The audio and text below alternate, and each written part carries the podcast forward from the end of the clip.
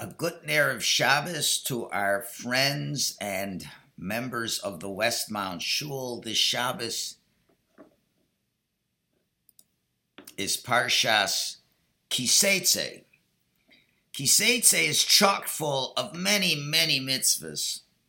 And I'd like to focus on one of the more unusual ones, which is the mitzvah of the Ben Sorer Umoreh, a child who is stubborn and rebellious, who does not listen to the voice of his father and his mother, does not listen to their discipline. The Torah says it gets to a point where the father and mother bring him to the elders of the town, and they say, "This son of ours is stubborn and rebellious. He doesn't obey our voice, and he's a drunkard. He's just a lowlife." Then what does the Torah say? Now, he's been warned many times. He doesn't listen. Torah says, "Then all the men of the town shall stone him to death." So we got to try to understand, what's the Torah teaching us? Are we to believe that parents would actually take up the Torah's advice and have their son killed if he acts like a monster in his teens as a juvenile delinquent? Can you imagine a Jewish mother sending her to the high court and says, "Here, my son, I want you to take along these cookies I bake for you, and don't forget to wear your cardigan. It gets cold in the death chamber." I don't think so. And besides, what's the death sentence for? The Talmud says for eating a little bit of meat, drinking a little bit of wine, for stealing some food. Isn't this punishment quite excessive? He's only a 13-year-old. Do these offenses really merit capital punishment?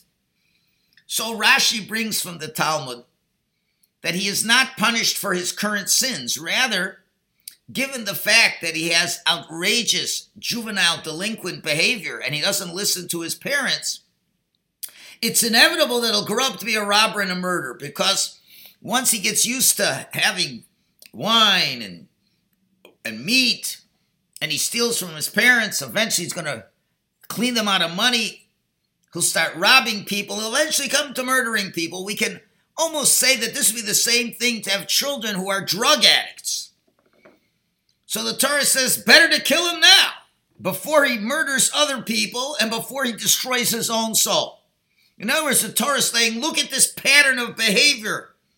It demonstrates that he is doomed to a life of inevitable evil. So let him die an innocent man and not a guilty man. Very, very unusual statement.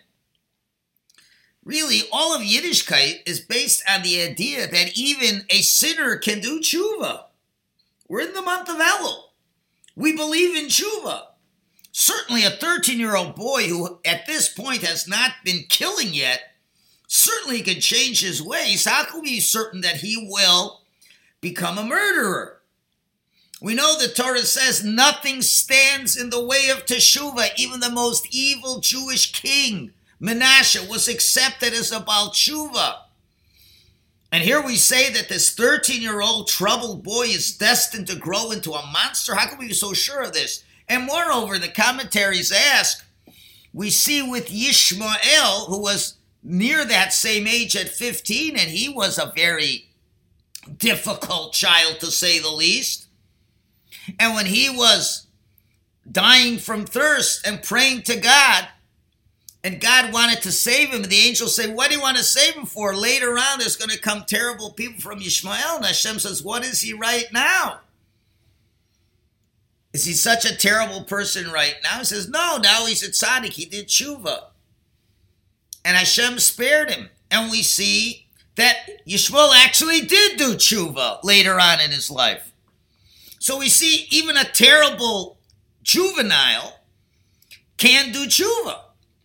So why are we killing this boy over here? So we've discussed this issue in the past. But I'd like to share with you a beautiful interpretation of the Shem Mishmuel, who is Rabbi Shmuel Bornstein, the son of the Avnei Nezer, the Sochatchover Rebbe. And he asks another question. The Talmud says something fascinating, that at any point, if the parents forgive this child, he is forgiven and not punished. That's what the Talmud says. Now we got to think for a minute. We don't kill the boy because what he does to his parents. We kill him, as the Talmud explains, because the Torah testifies he's destined to become a killer. So what does it help if his parents forgive him? He's still destined to be a killer. Let's say you have a child who's a drug addict, and a very serious drug addict. And he's stealing money from his parents. What does it help if the parents forgive him? He's still a drug addict. He can still do terrible things. So why is they're forgiving him? How does that help that as he gets older, he'll kill other people? You need other people to forgive him, not the parents. And the Shem Mishmuel says a beautiful answer, and it serves for us a beautiful lesson for our day and age, in terms of how parents and educators deal with children who are difficult, challenging. And he says the following yesod that we all know, that every child, even the greatest menace, is inherently holy and good, divine and sacred, because each of them carries the spiritual genetics of Avram, Yitzhak, and Yaakov. Each of them has a Jewish soul, which is eternally connected to Hashem. Now, it could be that sometimes we forget about that, and circumstances in our lives direct us in ways that we forget that we have such a divine soul. Now, of course, it's the job of the parents, the father and the mother, have to keep their bond with their children strong. Should a parent, for example, sever their relationship with a child, even if a good reason to do so? Sometimes you have a family where the child is really going off the derech, he's Machal Shabbos, and it's a bad influence on the family. And some parents, you don't know what to do sometimes. What do? Let's say you have 5 or 6 kids. All of them are good children, but one of them is totally off the derech. He doesn't keep Shabbos, doesn't keep kosher, doesn't comport himself in the way that, a fine, upstanding Jewish child should do. And now it creates a negative environment. Well, how does a parent deal with this? Should they sever the relationship, throw the kid out so he doesn't affect the rest of the family negative? But you got to realize, if that happens, you've cut that child out from that unbreakable chain back from Avram to this very day. The Avos, Avram, Yitzchak, and Yaakov, have put into each and one of us, our spiritual DNA, the ability to love Hashem, be close to Hashem. And it goes from parent to child, it's in our DNA as Jews. And yes, we can be fooled by the Yetzer Hara. We can be challenged. Things can happen that are not necessarily the child's fault. Sometimes there's abuse in school, abuse from strangers, whatever it is. And the child is devastated and doesn't know what to do. And the parents have a difficult choice to make. This child is growing up to be a juvenile delinquent. So what do? Do we throw him out? Do we forgive him? What do we do? Well, one thing's for sure, says the Shem Mishmuel. When a son feels the love inherent in his parents' willingness to forgive him, despite all the misdeeds he's done, he still keeps his connection to his roots. And since his roots are so deep and so holy, there's now a hope that he'll find the ability to transform himself. But if the parents do not forgive the child, they do not allow him to forgive himself and start his life fresh. All they're going to do is ensure that he continues in this destructive path.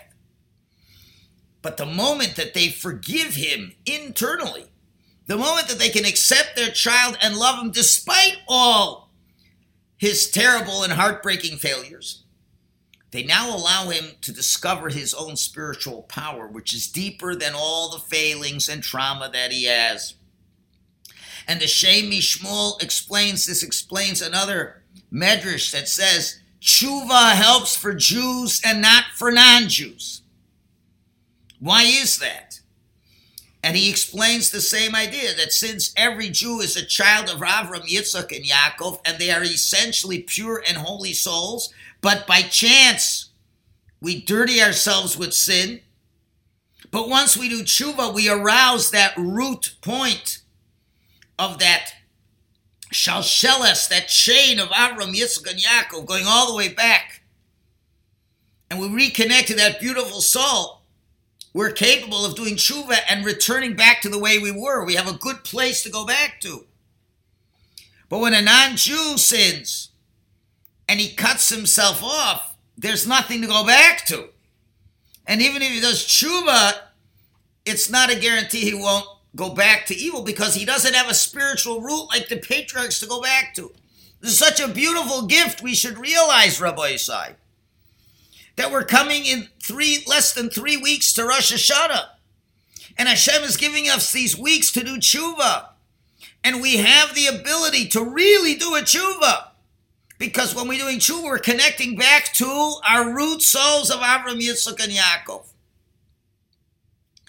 And this is the great message the Torah is teaching us, that we should never, ever disconnect from our children or students or people we have a connection in Yiddishkeit, even if it's not easy.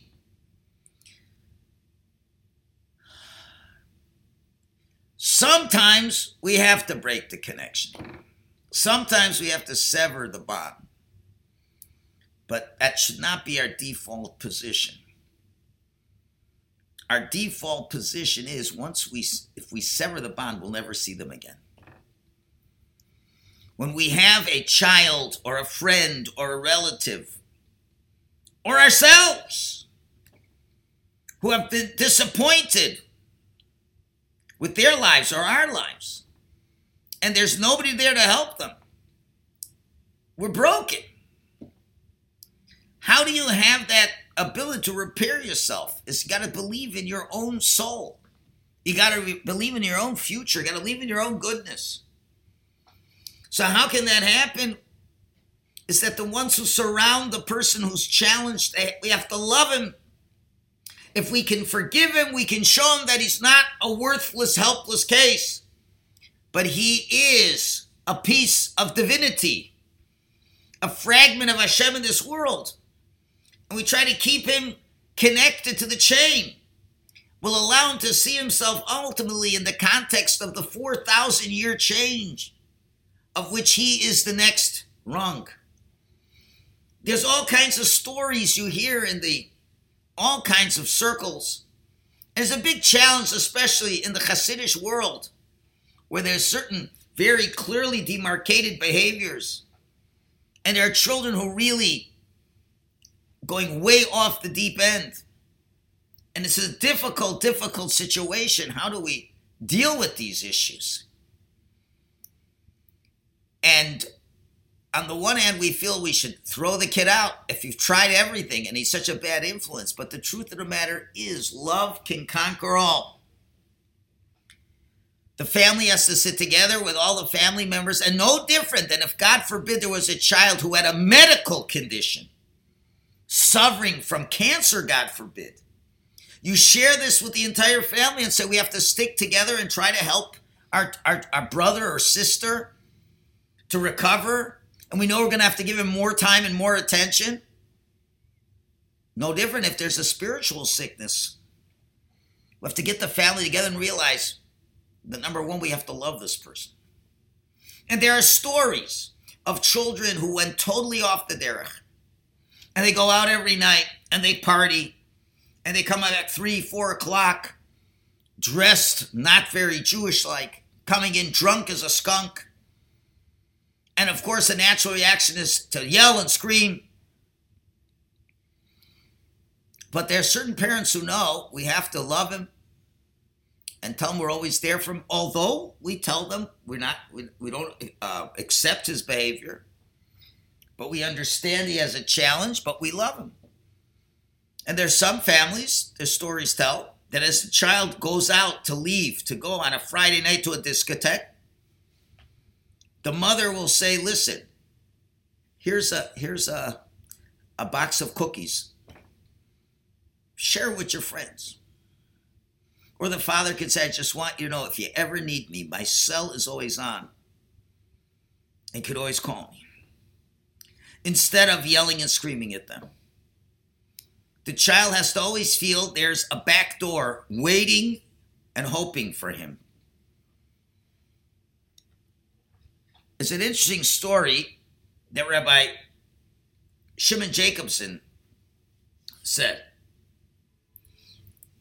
He said a number of years ago, after he gave one of his weekly classes, he was discussing the fact that everyone on this earth is sent with a special mission from Hashem and given unique qualities and all the necessary faculties he needs to fulfill his mission. And even if someone is weak or deficient in one area, even born with certain challenges, which we used to call handicaps, the same person is blessed with other strengths that compensate for it and allow this individual to realize his or her call. Some of these strengths can be less obvious than others, and it's our responsibility to uncover those deeper resources. That was the idea he was saying. So after the class, a striking young man approached him, but as he got closer, Rabbi Jacobson saw that the person suffered from some motor complications. And he asked to speak privately. And he had a certain speech impediment. And the fellow shared with Rabbi Jacobson that he was born with a rare disease that affected his nervous system. It also impaired his mental capacity and growth. And then only later on did he discover that his parents gave him away as a newborn after hearing that he was diagnosed with such severe mental challenges. And over the years, it turned out that the diagnosis was not completely accurate, though he still suffered from many problems. But after all these years, at that point, his parents were not willing or unable to handle him, and they chose to have no contact with him at all. His parents were very wealthy and prominent, and they provided him with all the care he needed in an institution for children with special needs, but they never came to visit him. And for all practical purpose, he was brought up as an orphan. And this fellow was said, I was a quote-unquote privileged orphan. All his physical needs were met, except for the one most important, unconditional love from nurturing parents. And Rabbi Jacobson felt so strongly for this outpouring of his soul. But as he's watching it, he could see what kind of a special person he was. He was an exquisite human being with a special chen, a special charm.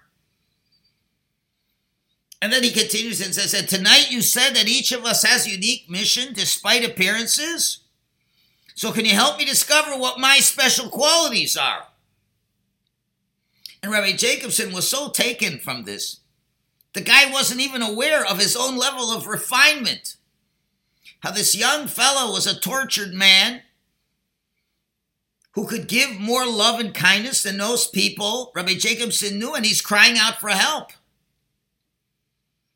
And the fellow would attend many classes, and they talk. And from time to time, this fellow would address his own feelings of rejection and his desire to confront his parents. He tracked them down, but was terrified of contacting them. Well, anyway, to make a long story short, Rabbi Jacobson figures, maybe I'll call the parents. That's a long story. He calls, they hang up, this and that. But Lamais, after many, many months of trying, he finally arranges for a meeting between the parents and the son that they've never seen. And they want Rabbi Jacobson to be there when they meet. So anyway, finally the big day came. Rabbi Jacobson comes with this young fellow, and they meet the parents in their lavish home, in the living room. Tea and biscuits, everything. Everything was ready, but the emotions were not released. Obviously, a very heart-wrenching experience. So initially, everybody's cordial, sort of detached, like strangers meeting. What do you do? Where have you traveled? Finally, without getting anywhere, Rabbi Jacobson comes in with the first serious statement of the night. Says to the parents, your son told me his story. He must have a lot of anger inside of him, but he hasn't shown it to me, or maybe not even to himself. And you must have many feelings yourself. And I really don't belong here. But since I'm here, allow me to say that your son is one of the most beautiful people I know. I've discovered through him new horizons of human dignity and the capacity of the soul to shine in this harsh world. I think it will be truly life-changing for you to get to know each other. And before Rabbi Jacobson stood up to leave, the young fellow turns to his parents, and with a stutter and a bit slowly, his speech was impeded. He began like this. He says, Mama, Papa, I'm not perfect. You too are not perfect. I have forgiven you. Can you forgive me? At that moment, everybody bursts into tears. Rabbi Jacobson makes his way out the door, leaving them alone. Those words, Mama, Papa, I am not perfect. You two are not perfect. I have forgiven you. Can you forgive me? He was saying, can you forgive me for not being perfect? That's what the child asked. Can you forgive me for putting into your life a child who is less than perfect? And that's the beginning of the return. And that's the questions we have to ask ourselves in this month of Elul. Dealing with children, dealing with relatives. Can you forgive your children for not being perfect? Can you forgive your loved one for not being perfect? And maybe the most difficult question is, can you forgive yourself for being imperfect? One thing is for sure. Hashem is prepared to forgive us because he created us not perfect. He created us with these challenges to overcome. Each and every one of us has a challenge, whether it's in anger or laziness or miserliness or insensitivity. This is our whole purpose in life. And as much as we could wish our lives and say, I wish I had a perfect life, Hashem says, I never give any of you a perfect life. And I understand the challenges that you're going through. You have challenges. Your children have challenges. Your friends or former friends have had challenges.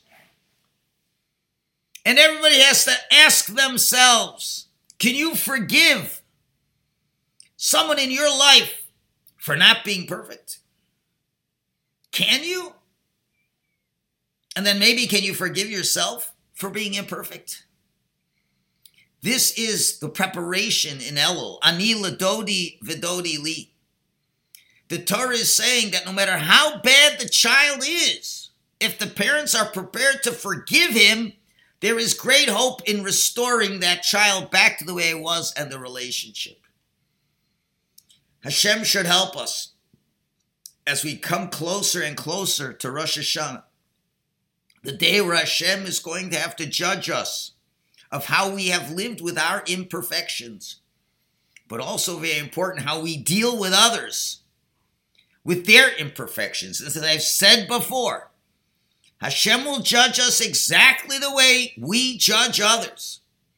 And if we can forgive people who have imperfections and have hurt us, through those imperfections, then Hashem knows that you're the kind of person who deserves to be forgiven with your imperfections.